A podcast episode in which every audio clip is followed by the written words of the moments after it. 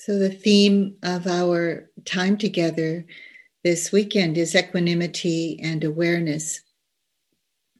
So, today I want to continue speaking about equanimity as balance, which includes the spaciousness and the calm.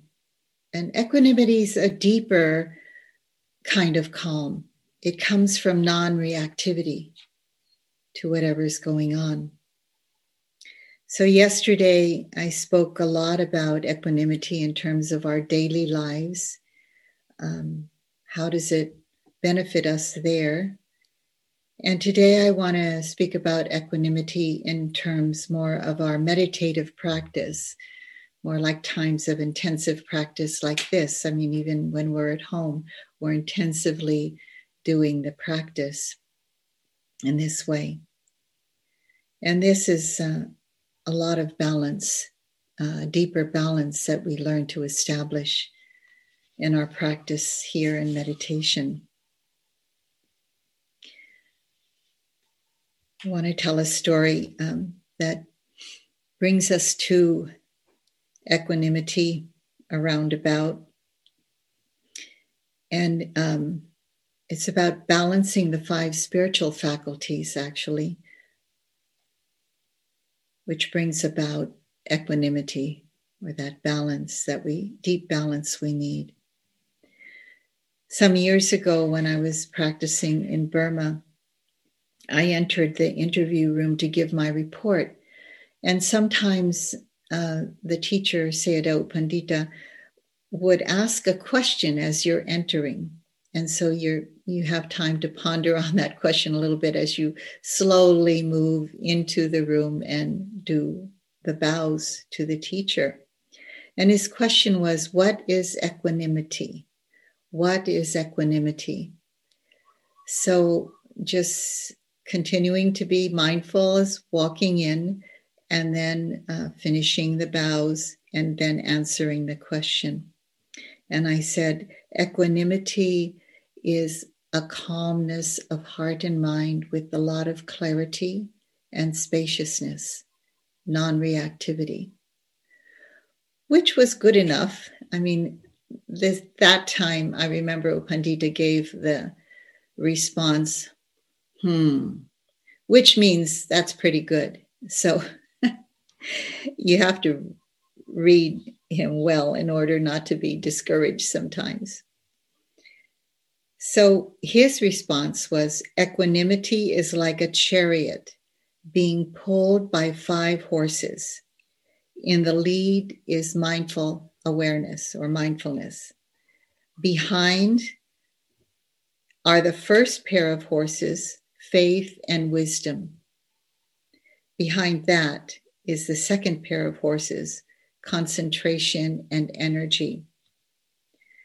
When faith and wisdom are in balance, and concentration and energy are in balance, then the lead horse, mindfulness, has little work, has little work.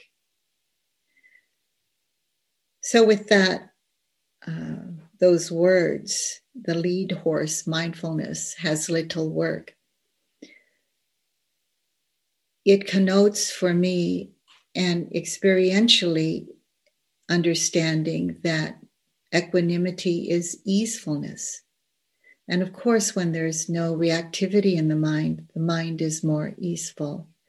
It's also more clear because you're not filtering th- things through that lens of, of reactivity.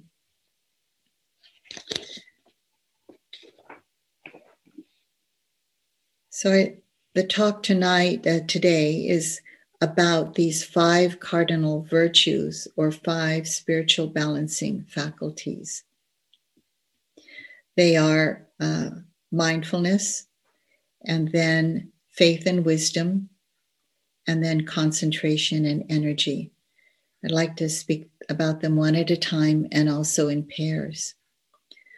All of these are active powers in and of themselves and we'll may, we may notice them actually as we practice.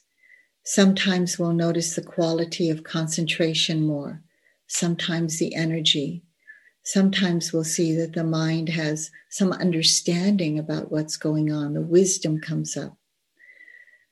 So it's it's helpful to notice those very subtle experiences as well. Sometimes the wholesome qualities aren't so noticeable, but they can be.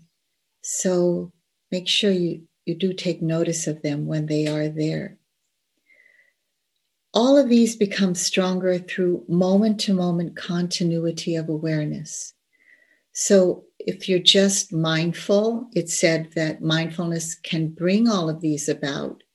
And actually, just being mindful helps all of uh, these two pairs become balanced within that particular pair faith and wisdom, concentration and energy. So, in a way, all we have to do is be mindful. But sometimes we have to pay particular attention to where there is too much wisdom thinking in the mind, or there's too much energy, or too much concentration. And um, then we know how to adjust. So each one of these has their own specific function to perform that harmonizes with the other faculties that then establishes more and more balance, deeper and ba- balance that's needed for more complete comprehension for what's happening. They also coordinate or corral the other supportive faculties that are in the mind stream. Munindra used to say, because like attracts like, one wholesome quality would attract other wholesome qualities of mind. And all these qualities I spoke of are wholesome qualities of mind faith, wisdom, concentration, energy, awareness itself. So the, we are in the practice of directing them through their ever deepening balance towards a possibility of deeper wisdom as we keep practicing. So the Buddha points out that neither he nor any one of us can bestow these qualities upon us.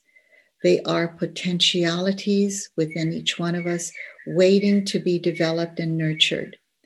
And these are the qualities they're nurtured by, headed off by mindful awareness.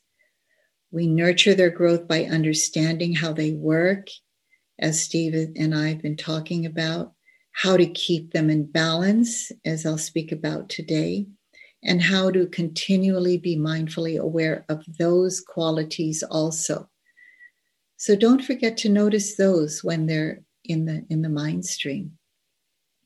Eventually, these five spiritual faculties turn into the five spiritual powers when they're fully developed.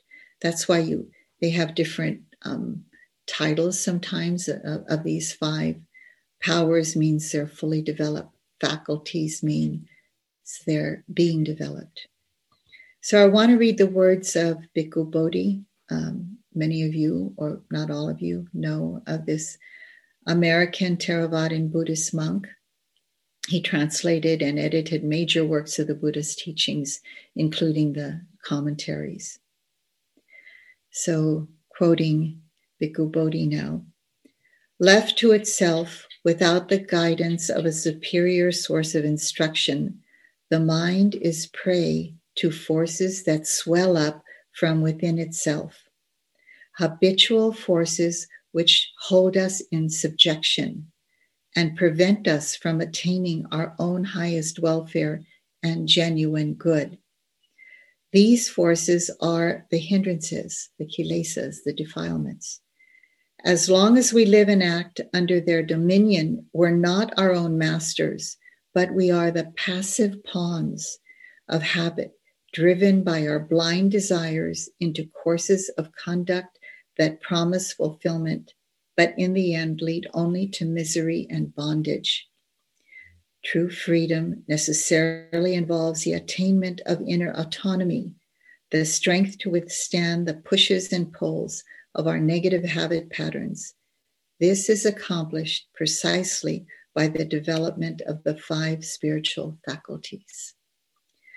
So I love Bhikkhu Bodhi for the fact that he doesn't pull any punches. He just says it like it is, which sometimes we need, you know, to, we, we just can't be babied the whole way along the path. So let's look at each factor one at a time briefly and how one naturally is a cause and condition for the next one to arise, and then fill them more out in detail. So the first one is faith.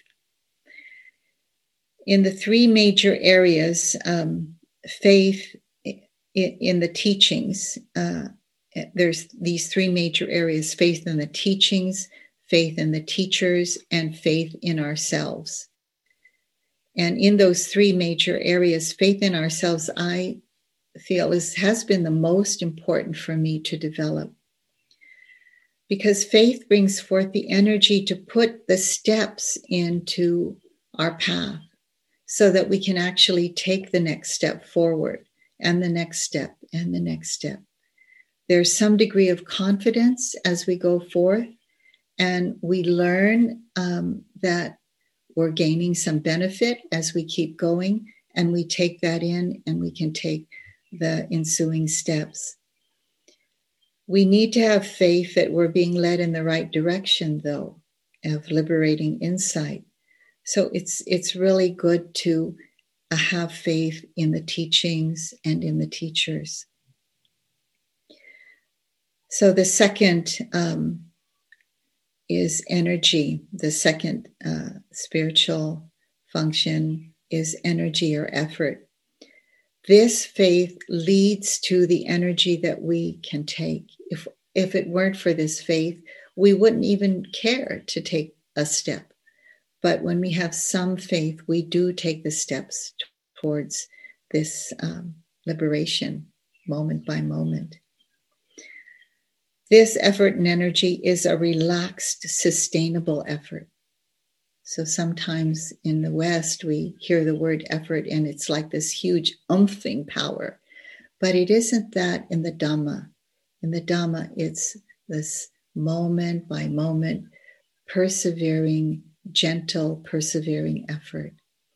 Those that combination of words came from Munindraji when I first learned this practice, he said, just gentle, persevering effort.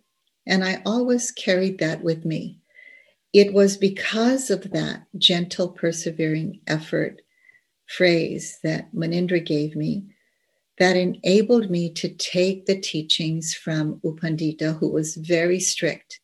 And he was what we call the energy um, Sayadaw, the Virya Sayadaw because he was really he was really strong in keeping up your energy but it didn't always mean the striving that we do in the west striving for a goal and too effortful which can lead to giving up so it's this gentle persevering effort that's the kind of effort and energy being spoken about here when this persevering effort has continuity in a relaxed, sustainable way, then it can lead to mindful awareness. Then we can really be mindfully aware. When the mind is striving and tight around that, uh, we don't even see that we're striving or that, you know, we're just trying to go for a goal. So we can't really be aware it takes a relaxed, a more relaxed mind to be truly aware. And then this mind becomes powerful. So, what this awareness or mindfulness is on in Vipassana or insight meditation is on changing experiences, not on a chosen experience like in the beginning, like Steve um, offered us direction. It was on the breath over and over and over again. And this is to, to develop some kind of stability of mind. And then opening to the changing experiences is turning the mind from more concentration practice to insight practice, to vipassana practice. So when we open to all the four foundations of mindfulness, which we've begun to do, first of the body, now in the mind. Then it changes to um, vipassana, meaning that we're mindful of whatever is presented in the moment, whatever of the changing objects is discernible in the foreground of the moment's experience. So, even though this awareness is on changing experiences, we will notice that that continuity brings a very strong stability of mind. Many, if not all of you, are very um, mature meditators, and you'll notice that. You know, the mind can be on changing things, and it's fine, no problem. Um, in fact, that's what the mind is supposed to do in order to deeply understand insight. So, unless it goes to vipassana meditation, it's only staying in developing concentration. When it can shift to changing experiences with ease, with the relative ease of equanimity being developed, then you're in insight con- uh, concentration, the insight on changing experiences, and your practice is vipassana now. So I hope you can really understand that. And sometimes it takes a long time to understand that it's not just about being on the breath. So, concentration on the continuity of changing objects brings about actually a very deep stability of mind. And that stability of mind comes because um, this awareness is more and more accompanied by equanimity, not, not being destabilized by a changing experience. So it steadies and unifies the mind's energy and can firmly stabilize it like a laser beam on the present moment. So that's a little bit more about awareness uh, through concentration. So the fourth spiritual faculty is concentration. And in this practice, it's concentration on changing objects. It brings us to the fifth uh, faculty, which is wisdom. And in the Dharma, wisdom is when the insights into a deeper level of life begin to arise. More deeply, we begin to know the ultimate nature of reality. So, you've heard, uh, not from myself or Steve only, but from other teachers and among yourselves, when you speak of the ultimate nature of reality and these three characteristics of um, understanding deeply through experience uh, anicca, or the uh, swiftly changing experience of all phenomena. And then anatta, to see that in that swiftly changing experience, there's no core, there's nothing solid, there's nothing that can be pointed to as me or mine.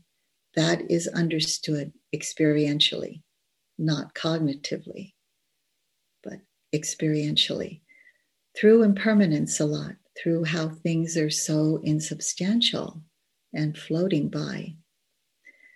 So that is the second um, ultimate reality. And the third one is the understanding of anatta or the not self characteristic. Just seen, um, oh, that's that's the second one, anatta. And the third one is dukkha, seen through the fact that whatever is arising and passing away cannot be held on to. So the mind intuitively, deeply, and experientially understands that there's nothing that's going to have complete and utter and permanent satisfaction. It's always moving along. So it's, it's just the simplicity of that. And by experience, the mind just starts to imbibe that, live with those insights. Sometimes you don't have to even have a lot of Dharma talks in your mind about it. It's just happening through experience. And that's the best way, actually, because it's really deeply understood. So, from this wisdom, the cycle deepens and faith arises more because you start living with this wisdom and aligning one's own inner attitude with the way things are, that deep wisdom. So the mind realizes that and then has faith in the practice. It keeps going because of that faith. Faith is experiential knowledge of wisdom.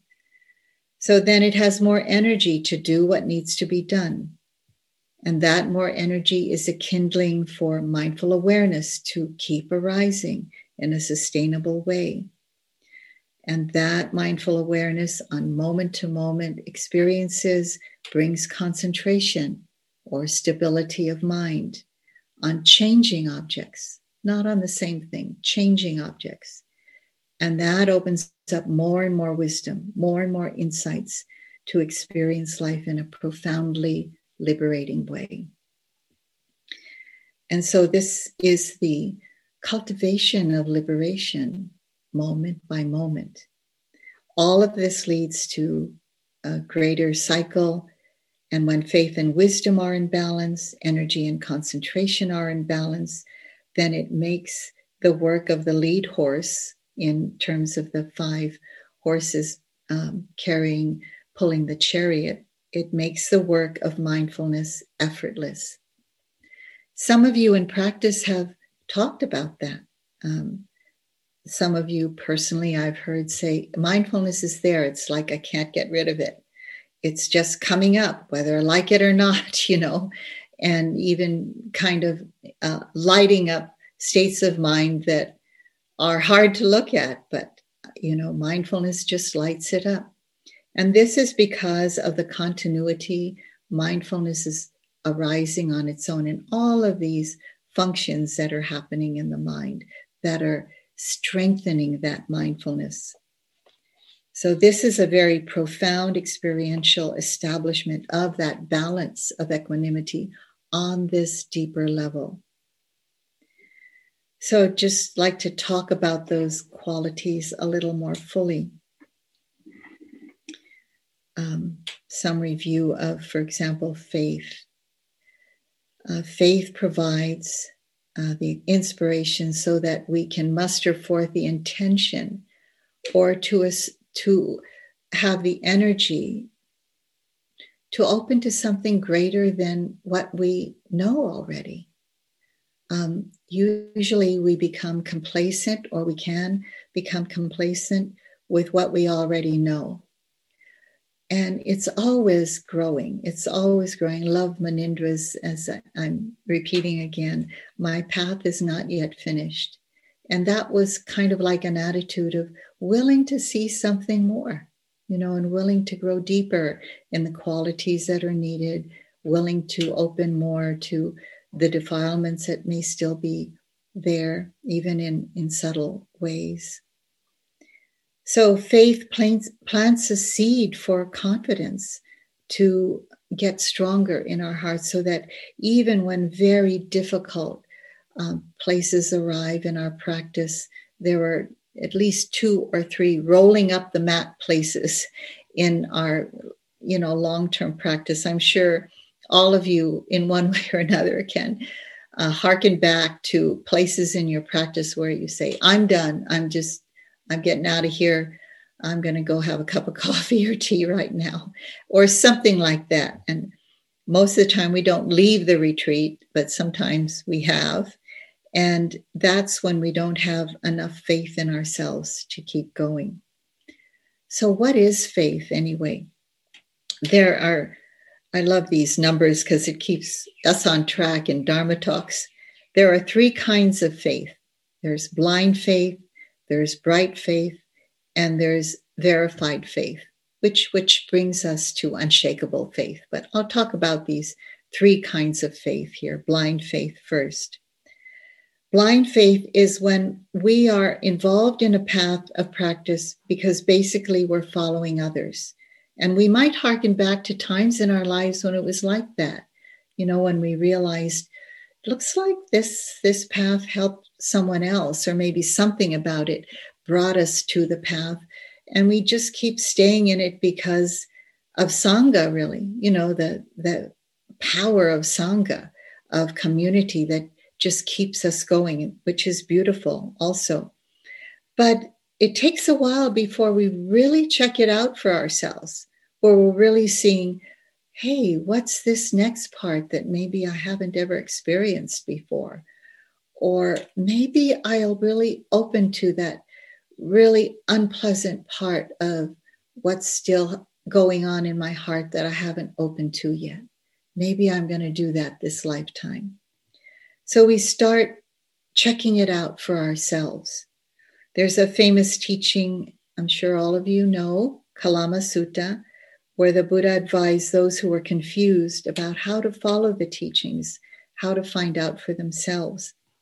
And the Buddha answered, I'm just going to say it in short we need to try it out for ourselves. We need to see for ourselves what's leading to happiness and harmony in our own hearts and also in the hearts of others, harmony for others. And if that is what the practice is doing, then continue on and to know for ourselves what's leading to disharmony, what's leading to harm, harm for our own karmic stream, harm for others in any way, then don't follow that path.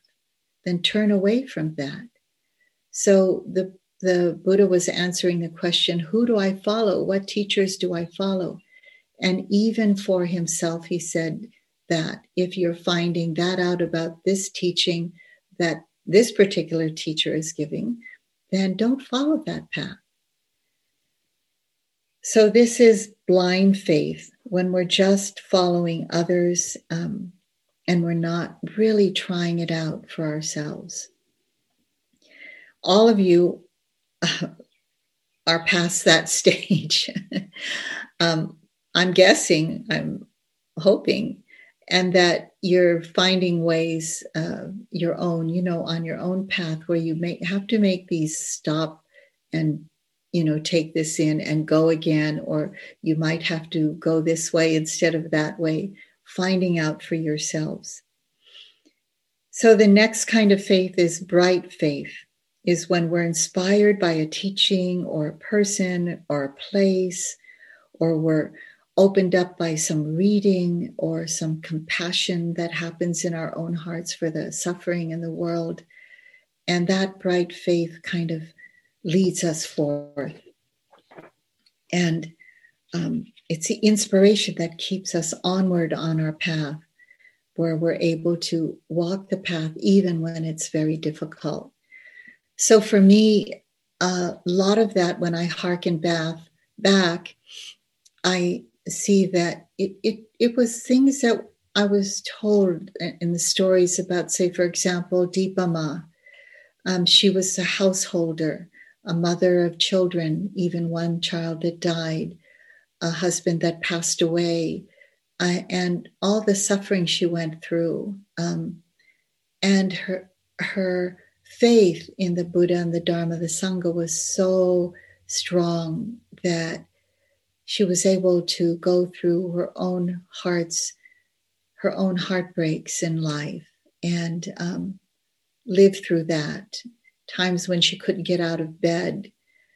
Long periods of time. And i mean i sometimes couldn't get out of bed but i did you know in um, to get up and do what i needed to do for the children or my life. And so as I learned more about her and heard more stories, it's as though she became really close to me uh, in my life.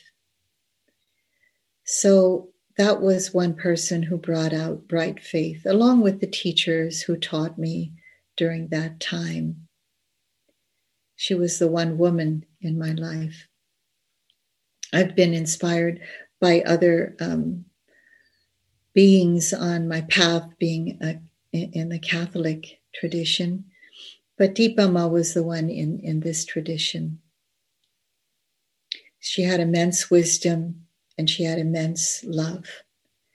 And one time I uh, heard from some person who was saying something about um, only a male can achieve Buddhahood. And she spoke up right away and said, uh, I can do that too. So it was like, yeah, that's that's my mentor right there. Not that I want to achieve Buddhahood, but uh, you know, I'd like to be fully purified of all the defilements. So that was a very bright faith to me. And then there's verified faith. When we practice for ourselves, we follow the Eightfold Noble Path, we open to the very difficult insights that we open to, begin to see for ourselves, and see that there's lessened ignorance, there's lessened delusion, there's lessened greed, there's lessened hatred, there's more times of gratitude, there's more times of letting go in our lives. Just if you ponder on that, you'll see that your faith is verified. You wouldn't be here if your faith, at, at this very retreat, if your faith hadn't been verified along the way in some deeper ways, not just depending on others to keep your faith going, but you see it for yourself. I see this verified faith um, as devotion for me. It's not so much for me, uh, and it's different for every one of us. So, not to let my whatever mine is, you know, lead the way for you, but maybe you find your own way. How is your faith verified? Mine is verified as my, it's my devotion to a lessening of greed, hatred, and delusion. And I, you know, it's really more in, in terms of the Dharma that I have faith. And, and of course, the Buddha, my, you know, my spiritual ancestor who brought this out. Of course, I have great reverence there. But I wasn't born with that, you know, I wasn't born in into that uh, spiritual practice. I had to learn that. So it's closer to the learning of the Dharma and the um, actualizing it in my own heart. And so the Sangha is very, very important to me also. But it's this devotion. I feel a devotion to practice, devotion uh, to all facets of it, including the Buddha, the Dharma, but to my own practice in life. Not to a person, or not depending on others, but to what I can do for myself. So faith steers the mind away from doubt and it destabilizes and disempowers the intentions that make us give up on ourselves. It destabilizes that. And when doubt arises, um, I've learned to see it as it's just a cloud of doubt. It's usually doubt in myself. Actually, to tell you the truth, it's never doubt in the Buddha's teachings. It's never doubt in the power of the Sangha around me. It's usually doubt that, oh, can I get through this now? You know, and I have snippets of that every single day, you know, just to be human along with all of you. Snippets of that every single day, you know, a moment of like, oh, am I going to get through this? And yeah, it's just a moment. Faith keeps an eye on our highest aspirations, but knows it must take one step at a time in that direction. So there's faith there, and there's that wisdom that knows it's one step at a time. So I love this quote by Rene Daumal, Daumal from Mount Analog, that book. The first step depends on the last our intention to get there, whether it's high up or deep. And the last step depends on the first. So it just, to me, it's always taking that first step. Um, Martin Luther King. Faith is taking the first step even when you don't see the whole staircase. So some of you've heard my stories about uh, walking on the Camino. So I, I did walk the Camino, parts of the Camino, two times. And uh, I walked the second time because I didn't see as much the first time. I was I was going through something so difficult the first time that I my head was down like my partner on the path was a nun, um, Sister uh, Viranyani, and she said, "You you had this um, you had this Camino look on your face all the time, and just looking down and taking the next step, taking the next step." She reminds me of that nowadays when we're on a walk. You got that Camino look again, you know, when I'm just kind of slogging through. So but I know it's just a moment of doubt. And with faith, we don't get paralyzed by it. It brings us to knowing what our devotion is devotion to our path of practice. So there are a lot of gems of wisdom that we garner along the way, you know, as we're um, realizing this lack of faith.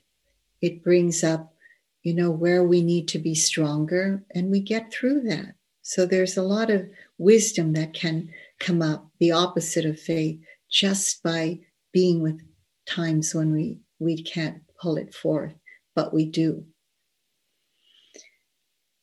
So if this is sustainable in that continuity of awareness that it keeps us in, this faith to one step at a time, it brings us to the next factor, which is effort.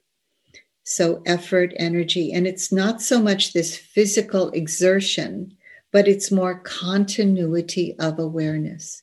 Sometimes we need to take a break, right? It's not just not to see yourself as like um, this same pace every day, you know, just plodding forth every day, that relaxed, uh, persevering awareness. Sometimes it's the kind of perseverance where you need to sit down and just maybe do some sitting meditation, or you need to do some drinking tea meditation and then go forth. Or maybe your practice has to be more general awareness rather than precise awareness. So you know what to do in order to keep it consistent, in order to keep it continuous. You're not going along, so to say, on the same pace all the time. You're going to take breaks sometimes. You're going to get horizontal sometimes and take a rest. But continue your mindfulness as much as you can. Even when you go to general mindfulness, like just hearing, just seeing, just feeling the whole body, it's still mindful awareness. If you can keep that up, then when it needs to be more penetrative and precise, it can go there. So, this is continuity of awareness. That's the energy that we're keeping the thread of mindful awareness electrified by continuity in different ways that we do that to keep it sustainable.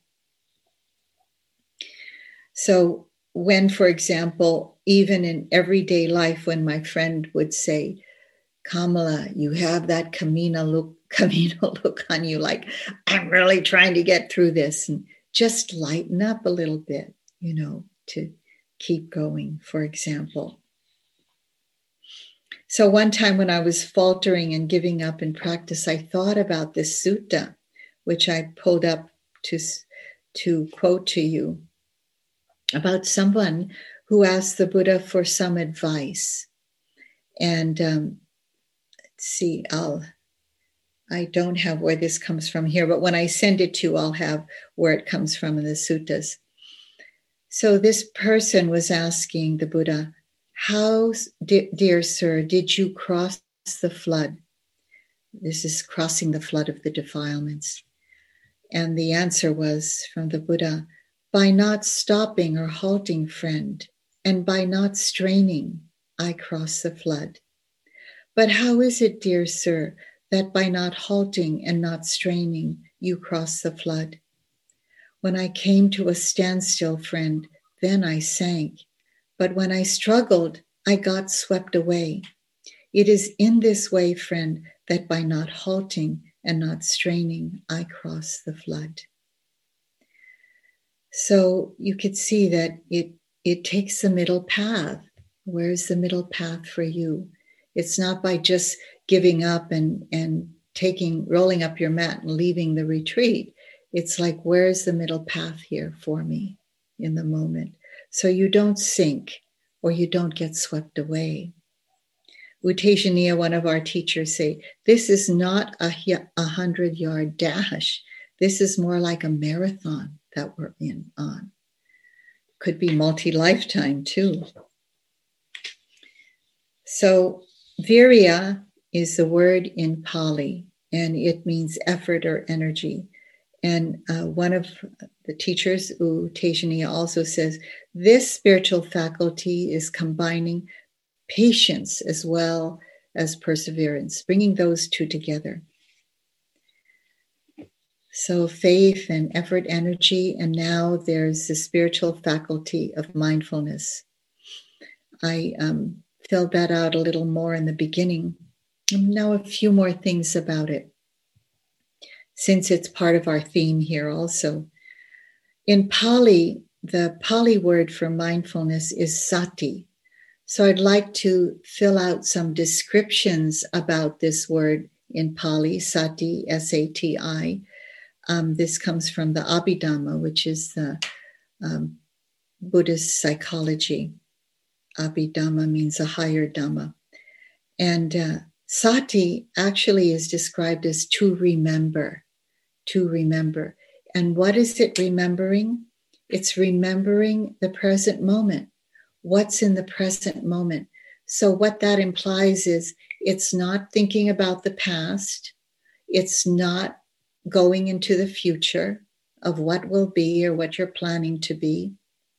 How can, but I want to stop here and say, when one is thinking about the past, being in the present moment, there would be remembering. When one is thinking about the future, being in the present moment, there would be planning or futurizing. And so that's what how you can see that, okay, you're stabilizing in the present moment. So we're not getting lost in the past nor in the future. It's just this direct experience of the present moment.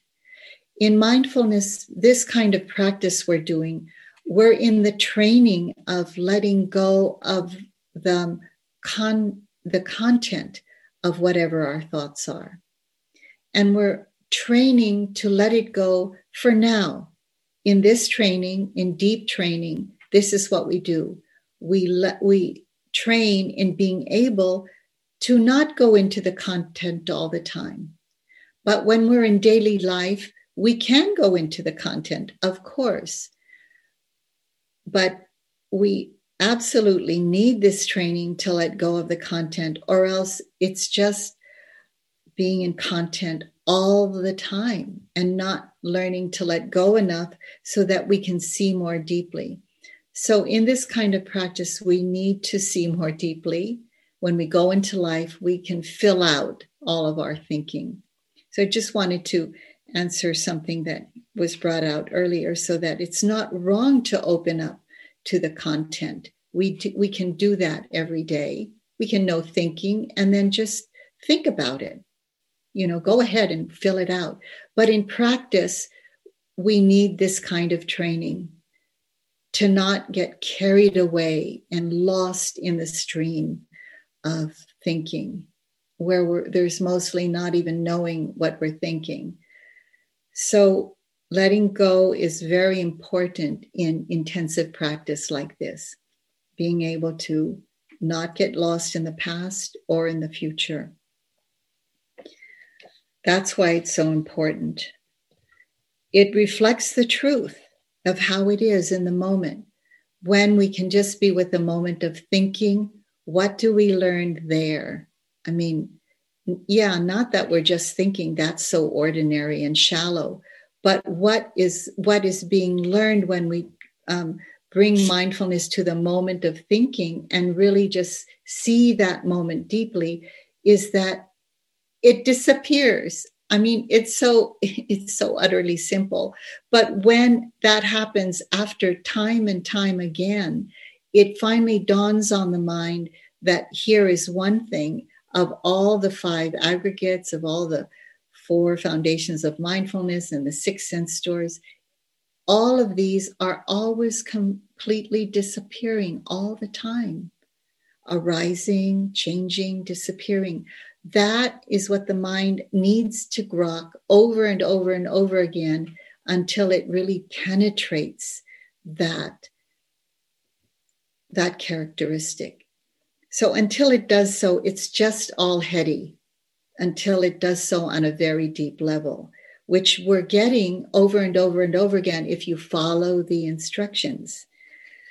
Um, so what the what mindfulness is reflecting it reflects like a mirror is the truth of those three characteristics over and over again you're all a mature group of you of meditators i believe um, and so you we we can go there right away with it. We don't have to take the baby steps. This is what you're learning in the practice. And if you keep following the simple instructions your mind will get there. Sometimes people ask me what did you do to get to your to wherever you are in your practice? My stock answer is i followed instructions I just kept it simple all the time. And uh, and what came up very automatically were actually all those insights. They did. I went in with a mind of like just a young person, and uh, I, I didn't know the Dharma very much at all. I didn't read very much at all, and all those insights came very easily. And then it got filled in by the Dharma later on.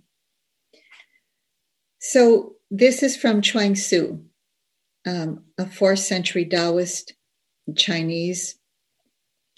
And um, he said very succinctly, and when answering, What is the mind like? The mind is like a mirror, it grasps nothing, it refuses nothing, it receives but does not keep, it does not hold on to anything. So your mind is able to see that moment after moment after moment. It's just like a mirror. That's how mindfulness is. Whenever something pleasant arises, it doesn't go out to hold on, grasp onto it and keep it. It doesn't uh, push back at it if it's unpleasant. It just simply is there seeing it moment by moment by moment. And this happens a lot because of the non reactivity of equanimity that's also accompanying mindfulness. So, mindfulness's function is to remember to recognize the present moment, just the present moment, not all the reasoning behind it or where it came from or how much you know. Don't give yourself a Dharma talk. Just know the present moment as it is. The proximate cause for the present moment is the strong arising of perception. And how does that happen? A perception of the four foundations of mindfulness. How does that happen? Because the mind isn't dif- diffused or diffuse into something else. It's just seeing that moment. And it helps to note. That's why you can say, or I can see that that was implied in the um, teachings of the Buddha, of the Satipatthana Sutta. You know, that this is a moment of, then in the Satipatthana Sutta, it was named. This is a moment of the hindrances arising or the seven factors arising. So that gives me permission to name it. It's not just coming from Sayadaw um, from Mahasi Sayadaw, uh, this noting practice. It's coming from there too. Gives me permission to name it. Oh, this is uh, awareness. Oh, this is uh, the quality of joy. This is the quality of compassion. This is the quality of aversion. So, naming it, what does naming it do? It takes it, the mind from being diff- diffuse to like this is where I'm putting the mind right here, right now. And it, it really kind of unifies the mind and the body to write this moment. It's not a sentence, it's not a whole Dharma talk. It's one little word of noting what's happening. This is rising and what is being felt there. This is falling and then knowing what is felt there. So, um, not to get uh, carried away with that, it's going to carry you into some um, long thought about it. Sometimes when I would um, say, there was a, the very first time I went to my teacher U Pandita and said, I, there's no, it's not possible to note, to bring up a word. And he says, Oh, just notice. Like you don't have to note all the time. But sometimes when the mind gets lazy, and that's not a good word in the West, but it's a word that really woke me up when I would hear it from the teacher. When your mind gets lazy, then bring about clear perception because clear perception is a proximate cause for strong mindfulness to arise. Clear perception. So, mindfulness is also like a stone placed in a still pond of water. That's one of the, in one of the, um, this is from the Visuddhimagga, the path of purification, describes mindfulness is like a stone that's placed on still pond of water. It doesn't stay there, it sinks to the bottom. And as it sinks to the bottom, it perceives layers. It perceives that, that perceives the depth of experience, not just on the surface, not just like th- if you notice thinking on the surface would be the details of that thinking the the content of that thinking. But when it sinks to in into that moment it starts to see how it's always changing and how that moment is disappearing. And uh, it, it it starts seeing one of the characteristics. You know if that thinking is pleasant it's and that say that thinking disappears maybe the characteristic of dukkha comes up because it's it's gone we can't hold on to some thinking that's pleasant, even. It's just gone.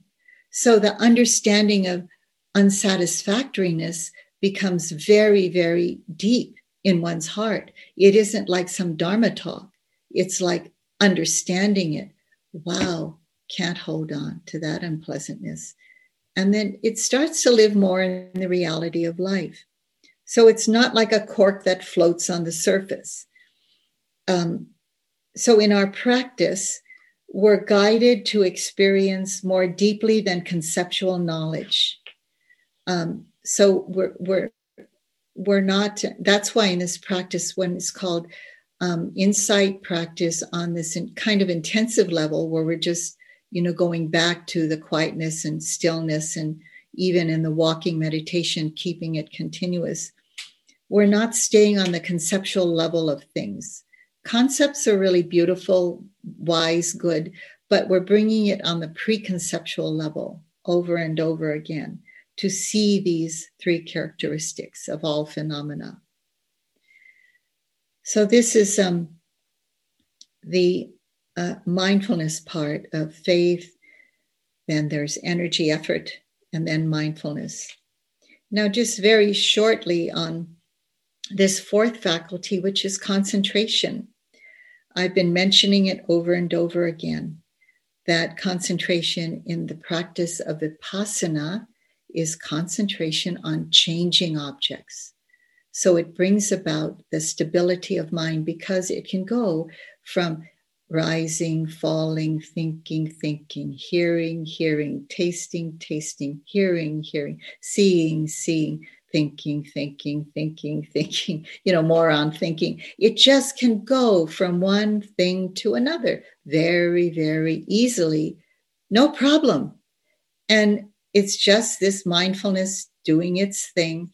And then every once in a while, it gets very, very subtle and it notices, awareness notices another moment of awareness, more subtle experiences. Awareness might notice calm, concentration and notices more refined experiences like equanimity itself. So it's when that continuity comes, it brings about that laser beam, very strong understanding of what's going on beneath the surface of things in a moment to moment way. So it develops this, this last faculty, uh, which is liberating wisdom. This uh, wisdom is very different from concentration or calm. A lot of times we come into practice, if you can think back to early years of your practice, you uh, might have been thinking, well, you know, the the trajectory and the goal of practice is just to be kind of sitting here very calm or just always calm in one's life. And um, that's how it that's what i'm searching for. Well that's fine in the beginning because that's one of the things that the mind comes to is some kind of calm. But actually that's pretty shallow. It it has it's much more than that much much more than that it's this kind of wisdom liberates the mind from suffering because it starts to understand more deeply as I've been mentioning all along, wow, what happens is things arise, they change, and they go away. And yeah, we can say that that's true. Uh, you know, stop somebody in the street and they'll say that easily. But when you realize it that deeply, your mind starts seeing life so differently. It can see, it can see the ability for it to let go of all the layers of greed, hatred, and delusion that starts to purify the mind when you see it that way. See, purify all the roots of that in the mind, where what becomes more lighted up in the mind are the beautiful qualities of the mind. And many of you are noticing that already, you know, noticing more beautiful qualities that come up in your life. Just your ability to be more compassionate, let go more easily, to give to to give to others in a way that helps others to harmonize more in life to be strong carriers of the, the dharma in, in daily life and so these things are more apparent to us. And um, we know that we've there's been some liberation in the mind. And it can go further into having a mind that's completely pure of greed hatred and delusion. So Vipassana develops this liberating wisdom bit by bit by bit so that we know for ourselves that we're on the right path. And as we keep developing this purification of the mind, um, we look back on our practice and say, like when somebody asks the Dalai Lama, Have you made any progress? And uh, one time the Dalai Lama says, one year ago, if I think, no, not much if I think in one year. Five years, some. 10 years, yes. 20 years, yes. Something like he went as he took a greater amount of time and looked back and said, Yes, I can see that the mind has made more progress, meaning purification of those qualities and more amplification of the beautiful qualities of mind. So, in pairs, when faith and wisdom are in balance with one another, there's much more understanding. It's not just leaning on blind faith, but developing the wisdom that knows you can keep on the path. And maybe this wisdom comes forth as some thinking sometimes. I want to acknowledge that as some thinking sometimes about that wisdom of anicca or dukkha or anatta and it it sort of perseverates around there for a while and that's fine but even in practice when i practice for a long time and i start having um, perhaps a deeper understanding of something and i'll start saying to the teacher this is what i understood about that. This is what i understood about that. And one time my teacher said back to me and actually this was the very time i said i understand the mind to have those qualities of the you know hardness softness and all of those qualities like um of of the body so through a the a translator U Pandita said if you continue in this way you will go backwards and it meant that I just would kept thinking about it instead of doing my practice. And then, of course, thinking, oh, what a wonderful yogi I am, and all of that, you know. But just like in practice, when we're practicing this, we need to just even let go of that and um, not get too much around the cognitive around it, but just stay with the experiential. When energy and concentration are out of balance, we need to know that. You know, when we're striving too hard, these are the two pairs, the other two pairs of horses. When concentration is too much, we'll get too sleepy. You know, and, and this is when we kind of sink into what's pleasant.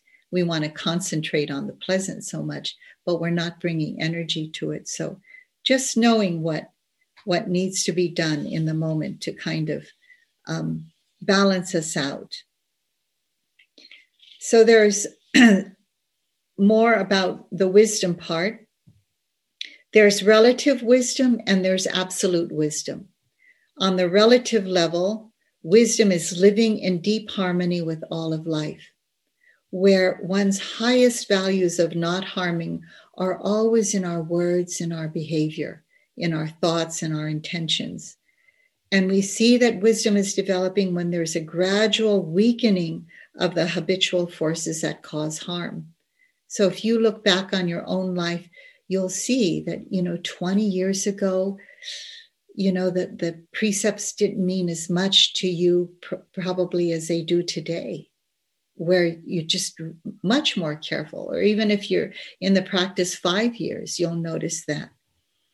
And what, what then is happening is that we're living in alignment with our highest noble aspirations of life to not one of them is not to harm of course very important as a level of wisdom in our life that's that is very high wisdom in our life to follow the precepts of not harming and then on an absolute level wisdom is the deepening experience of anicca dukkha and anatta of impermanence and of um, uh, the unsatisfactory nature of all of life and also of the empty nature of it. You know, those are two hard things to understand if I just say those words, but you know them by experience, not just by the words, and why they are so important in life. So we don't hang on so much, you know, and also um, that we live with those two levels of wisdom in life together, that we understand the fullness of life and how we are to be in life, following the precepts of non harming, understanding, and also understanding where we cause harm and refrain.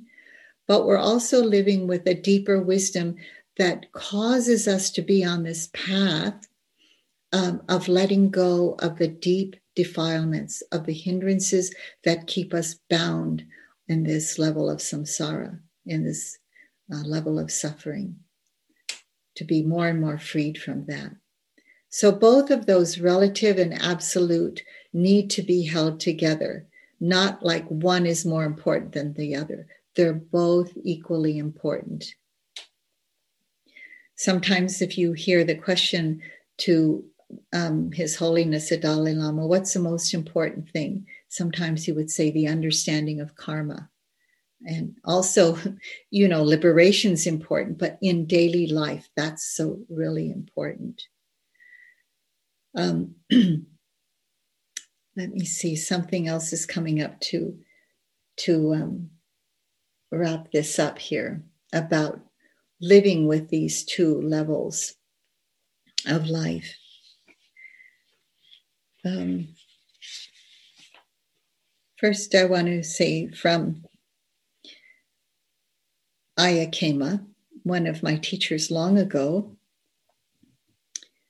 one finds oneself a more harmonious and balanced person when one practices these faculties. One finds oneself a more harmonious and balanced person with less difficulties, capable of helping others. To develop these five faculties should be a primary object in one's life the balancing of them needs to be seen as connecting the heart with the mind.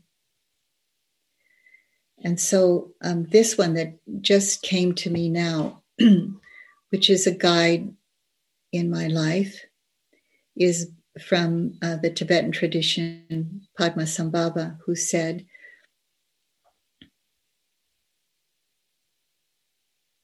Though my mind is as vast as the sky, my attention to the details of cause and effect are like fine barley flour. So, paying attention to the laws of cause and effect, but also knowing what's beyond that. Okay, so may you go forth with some bits of wisdom to carry you on your path. And we'll be back in at on the hour. Um, so that's about 50 minutes from now. Thank you. Sadhu, sadhu, sadhu.